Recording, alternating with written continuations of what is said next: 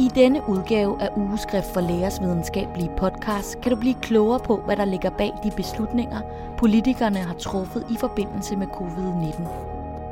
Alle kan nok huske den røde og grønne kurve på pressemødet den 11. marts, men hvilke variabler ligger bag, og hvordan kan man regne sig frem til forskellige scenarier?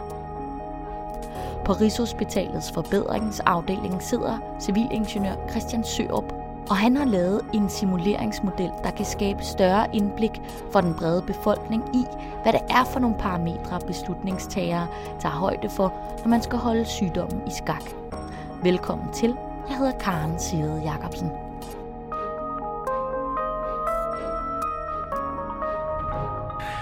Jeg hedder Christian Sørup. Jeg er civilingeniør, medikoteknisk civilingeniør og Ph.D. fra DTU. Jeg arbejder på Rigshospitalet og laver en masse blandet dataanalyse øhm, for vores klinikere i de forskellige centre, øhm, og også særligt på de større byggeprojekter, hvor jeg laver kapacitetsanalyser. De fleste af os kan nok godt huske den grønne og røde kurve, der blev vist på et papskilt til forskellige pressemøder i løbet af pandemiens første dage i marts. Jamen, det er det kvæg den, øh, den debat, vi havde med, øh, for, for flere måneder siden. Det er omkring et halvt års tid nu, at, øh, at Kåre Mølbak kom ud og nævner forskellige bud på kontakttal. Det, som også blev kaldt smittetallet. Det har heddet lidt forskellige i løbet af tiden. Øhm, og det er jo nogle tal, der blev mere eller mindre slynget ud, uden at os øh, udenforstående fik indsigt i, hvilken logik, hvilken logik og hvilke antagelser, der lå til grund for den slags. Så jeg tror, folk blev orienteret temmelig godt om, hvad det betyder, det her kontakttal. At hvis den er under 1, jamen, så er det fordi smitten dør ud. Og hvis den er over 1, jamen, så, så bliver der smittet flere, og, øh, og vi har den opadgående kurve. De blev jo spurgt meget om at offentliggøre de her modeller nogle fine modeller, øh, som bygger på en, en masse antagelser, en masse studier, en masse øh, kliniske data, øh, som er sat sammen på, på en eller anden måde, øh, som gør, at vi kan komme det her kontakttal, øh, komme nærmere på det. Men så er når logikken ikke er klar for os andre, så har vi ikke nogen mulighed for at teste, om, om deres antagelser er rimelige, øh, eller om der er nogle andre øh, parametre, som der ikke er blevet taget højde for, som man så kan foreslå dem. Superspreder events, øh, vaccinationsprogrammer, hvis, hvis det nu kommer på banen, hvad har det så effekt? Befolkningstætheden, den har jo også været alt det, der kommer op i medierne. Den model, Christian Sørup arbejder med, er en såkaldt System Dynamics model, der kan bruges i mange sammenhænge. Den er især effektiv, når man står med et sundhedsfagligt problem, der ikke helt opfører sig, som man gerne vil have det. Jamen, jeg kan fortælle en, en case, som jeg selv har bygget. Øh, jeg har bygget en model i Boston i en akutmodtagelse, som led særligt under det, der hedder crowding situationer, altså for mange patienter i akutmodtagelsen på en gang. Og når det sker, så slører det overblikket for klinikerne dernede. Det går ud over behandlingen, det går ud over hele miljøet dernede. Det er forfærdeligt at være med en skrækkelig masse patienter, som alle ønsker behandling med det samme. Øhm, på det her særlige hospital, der havde man en politik, hvor man kunne alarmere resten af hospitalet med den besked om, at vi ligger under pres nu. I bliver nødt til at frigøre noget kapacitet, sådan så vi kan skabe flow igen. Og der var nogle særlige kriterier, der skulle være opfyldt, før man kunne varsle resten af hospitalet. Og den model, jeg byggede, den gik egentlig på, jamen, at de kriterier, som vi nu har stillet op som politik, er de rigtige. Skal, de, skal der være flere patienter under taget, altså i akutmodtagelsen, eller skal der være færre, før man må alarmere? Og hvad er effekten af det? Ja, det hele bygger på de her feedback-mekanismer, der opstår. Og den her feedback, jeg kan nævne i den her case, var, at når man ønsker at frigøre kapacitet på en stamafdeling, så en måde at gøre det på er ved at udskrive patienter lidt hurtigere, end hvad man ellers ville gøre. Når man gør det, så er der en risiko for, at du har gjort det for hurtigt, og patienterne kommer tilbage i akutmodtagelsen. Der har du det loop. Det er rent teoretisk loop, men igen teoretisk, så kan det lave nogle kaotiske svingninger, som gør, at situationen bare forværres, hvis ikke du rammer de rigtige øh, grænseværdier for de kriterier. der. Så det var en anden case. Grundlæggende vil man gerne have et billede af, hvor hurtigt smitten breder sig. Men i dette lag af modellen kan man også sætte variabler ind af mere socioøkonomisk karakter. Man kan sige, at der er en grundmodel, som Serum Instituttet også har taget deres udgangspunkt i. Den er mange år gammel, øhm, og den har ligesom ryggraden i sådan en epidemiologisk model. Og hvad, hvad skal indgå i det?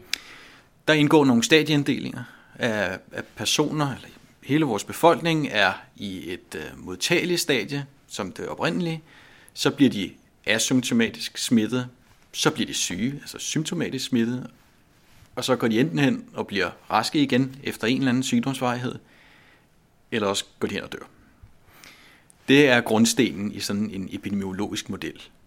Men sagen er, at når vores politikere skal anvende det her som beslutningsstøtte, jamen så har de nogle forskellige interventioner, hvorfor der skal indgå nogle mere sociopolitiske faktorer i en sådan model. Og det er det, jeg kommer med et bud på. Og det har Serum Instituttet også gjort. Sådan noget som hospitalskapaciteten, vores intensivkapacitet. Det nytter ikke noget, at folk bliver smittet lige med det samme. Der var jo, øh, Søren Brostrøm nævnte, at omkring 8.750 patienter øh, ville blive smittet. Hvis det skete på én gang, så ville vores intensivkapacitet simpelthen knække fuldstændig. Så det er vigtigt at lave de her interventioner, øh, social distancering, øh, øge testkapaciteten, mundbind, alle de her forskellige ting og sager, som vi alle sammen lever med til hverdag nu. Det er vigtige interventioner for at, at få den der grønne koge, at man ligesom flader den ud. Spørgsmålet er, i hvilken grad de her interventioner virker, og det er her modellerne virkelig kan, kan give, gøre os lidt klogere på situationen. Er det nok bare at lave social øh, distancering, underforstået håndhygiejne, en meter imellem personerne, forsamlingsforbud osv., eller skal det suppleres med en eller anden form for testkapacitet, så vi kan isolere de mennesker, som er smittet, og tage dem ud af ligningen? Men hvor sikkert er de data, der kommer ud af sådan en fremskrivningsmodel? Den model, jeg har bygget, det viser en teknik, som gør, at læser kan se, hvordan sammenhængene er mellem de variable, der indgår i systemet. Og når man gør det så transparent, så vil læser også kunne se, at der mangler nogle særlig vigtige effekter, og på den måde så indbyder man til konstruktiv kritik. Øhm, og på den måde bliver vi klogere og klogere. Der er jo enormt mange usikkerheder i en sådan model. Men hvad betyder det for modellen, at vi her har at gøre med en sygdom, som vi fortsat ved meget lidt om, og hvor strategierne hele tiden ændrer sig? Det betyder, at modellen hele tiden er et skridt bagud. Man skal virkelig følge med i, i de trends og, og den nye viden, der kommer løbende. Øhm, for eksempel, at, at folk bliver knap så syge nu, fordi behandlingen er blevet bedre. Øhm, så skal du ind og korrigere i modellen for at se, hvad betyder det så for, for fremskrivningsmodellerne. Selvom modellen hele tiden er et skridt bagud, så er det også muligt at prøve nogle interventioner af, som man endnu ikke har taget i brug. Der er jo meget snak om den her coronatræthed. Nu er vi gået derhjemme i så lang tid. Nu kan det ikke være rigtigt, at vi skal være bag øh, lås og slå derhjemme. Det samme med superspreder-events. Hvis de lige bliver, eller piratfester. Politiet må ud og lukke, fordi folk, nu kan de simpelthen ikke holde til det længere. Nu skal der øh, fest på drengen. Øhm, den slags kan man jo også simulere og se, hvad effekten er. Nu vil jeg sige, at den model, jeg øh, præsenterer i den her artikel, er jo på et meget aggregeret niveau. Så social distancering, det har sin egen lille variabel med en procentuel effekt på smitteraten. Og der har Serum Instituttet selv skrevet, at den er på 65 procent. I hvert fald på det tidspunkt, hvor jeg skrev artiklen. Og det har jeg taget råt for usødet og smidt ind i modellen. Der kunne man jo passende åbne op for den variabel og sige, jamen den, den er simpelthen for aggregeret. Den, den skal, det, der skal flere detaljer på for at få yderligere indsigt. Det kan man jo vælge, øh, hvis, hvis man virkelig vil have indsigt i et særligt område i modellen. Der kunne man åbne den op med den slags events, for eksempel coronatræthed, øh, superspreader events, som vi er inde på her. Kan alle og enhver få glæde af den her model? Så det spurgte jeg også mig selv om. Nu har jeg dyrket simulering gennem mange år. Øhm, den her teknik kommer fra Boston af.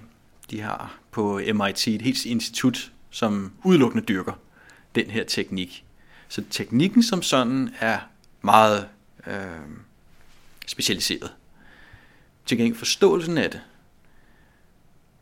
vil jeg, øh, vil jeg sige, er, er nemmere for andre at forstå også. Så der skal være en, en tekniker, der kan bygge modellen og sætte ligningerne op bagved, som jo består af differentialligninger. Bruge det her særlige software, som godt nok er gratis. Man kan jo selv prøve det af, hvis man har lyst. Øhm, så kan man hurtigt komme i gang med det. Men for at blive ekspert, jamen, der går der mange år. Der findes hjælp at hente, hvis det er, at man, man tænker derude, at Ej, det kunne jeg godt tænke mig at prøve af. Jeg har nogle særlige problematikker, øhm, som er egnet til den slags modellering.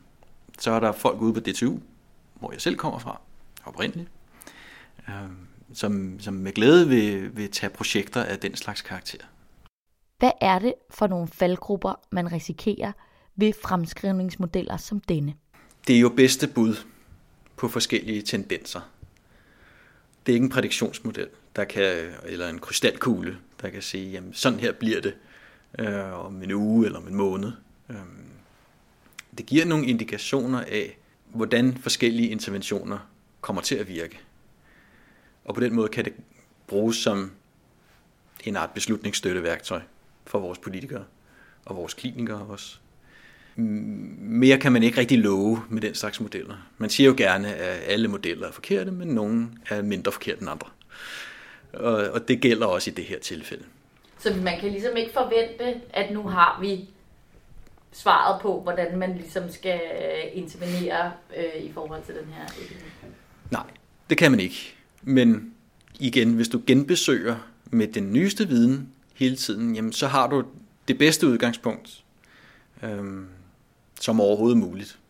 Og det er jo først i bagklodskabens øh, blændende lys, at vi ligesom kan se, ej, vi skulle også have gjort sådan og sådan, eller det, der var for meget livrem og seler. I forbindelse med pandemien er det blevet mere og mere klart, at der er stor forskel på, om man tæller politik eller videnskab. Men måske er netop den her model i virkeligheden et værktøj, der gør det muligt for disse to verdener at mødes. Ja, det er det. Det er jo et øh, modelleringsvalg, man træffer. Og der har jeg set andre modeller, som inkorporerer nogle af de økonomiske parametre. Altså effekten af, at man lukker et helt samfund ned, det afspejler sig eksempelvis i bruttonationalproduktet. Øhm, og på den måde, så tager du højde for flere interessenter. Øhm, hvad der er det rigtige og det forkerte, det øh, skal heldigvis være op til vores, øh, vores statsminister at træffe den beslutning. Men det er jo en afvejning af, af det sundhedsmæssige, af den situation, vi er i, kontra det økonomiske, og hvordan samfundet ligesom må øh, betale en regning. Det er en efterhånden temmelig stor regning, der kommer ud i fremtiden. Så ja, det var det korte svar. Ja, det kan man godt tage højt for. Du er inde på det her med, at man er at man hele tiden regner med forskellige variabler. Man kan hele tiden proppe nogle nye ting ind. Kan man så ligesom, kan man regne flere scenarier ud på én gang, eller ligesom sådan et scenarie ad gangen? Jeg vil jo anbefale, at man tager et scenarie ad gangen, for lige at kunne se effekten af en enkelt intervention. Det bliver hurtigt sløret, hvis det er, at man prøver mange ting af på én gang. Fordi hvilken indvirkning har den ene variabel på den anden variabel. Der skal man holde tungen lige i munden, hvis man gør det på den måde. Øh, I artiklen der har jeg tre scenarier, som er hypotetiske. Øh, det, første er, at man slet ikke gør noget. Man lader bare øh, tingene ske, som det, som det plejer. Der kan man se en, en katastrofe, eller det man, ser, man har set i Madrid og i, i Norditalien. Andet scenarie går på social distancering alene med de her 65 procent, som blev øh, skrevet i Serum Instituttets dokumentation. Der går det bedre, det er klart, men stadigvæk vil hospitalskapaciteten blive overbebyrdet. Så det er først, når vi bringer testkapaciteten ind, øh, hyppige tests af, af mulige smittet, at, at det virkelig kan holde smitten nede. Så det viser nogle tendenser. Så hvad håber Christian Sørup, at denne model kan bruges til? Jamen det er jo et styringsværktøj, som, som bliver anvendt som beslutningsstøtte for de interventioner, som vores politikere og i udlandet også gør. Så det er jo et, det er jo et grundlag, simpelthen. Når man træffer beslutninger, så vil befolkningen jo gerne vide, jamen, hvorfor træffer du de beslutninger, som du nu engang gør. Og der vil det være en, en god idé at kunne fremvise den slags modeller, for at gøre det transparent. For at gøre det helt klart for alle, at vi gør sådan og sådan, fordi gør vi det ikke, så ser det sådan her ud. Tænk på de kurver igen med rød og grøn. Så det er derfor, det er så vigtigt, synes jeg i hvert fald, at, at gøre modellerne offentlige og let forståelige også. Jeg er glad for, at man publicerede dem og gjorde dem offentlige. Velvidende, at, at det er jo et kæmpestort stykke arbejde, som de her forskere har gjort. Og der er masser af publiceringsværdi i det.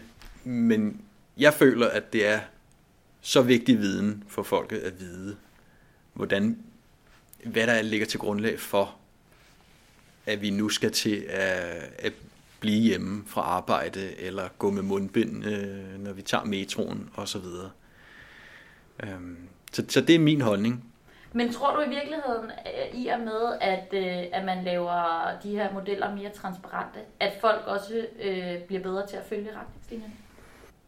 Jeg håber, at når modellerne bliver transparente, sådan så logikken er tydelig for, for flere i hvert fald, end den er i dag, at så vil folk nikke anerkendende til de udregninger, de metoder, der er anvendt, og så i højere grad følge retningslinjerne.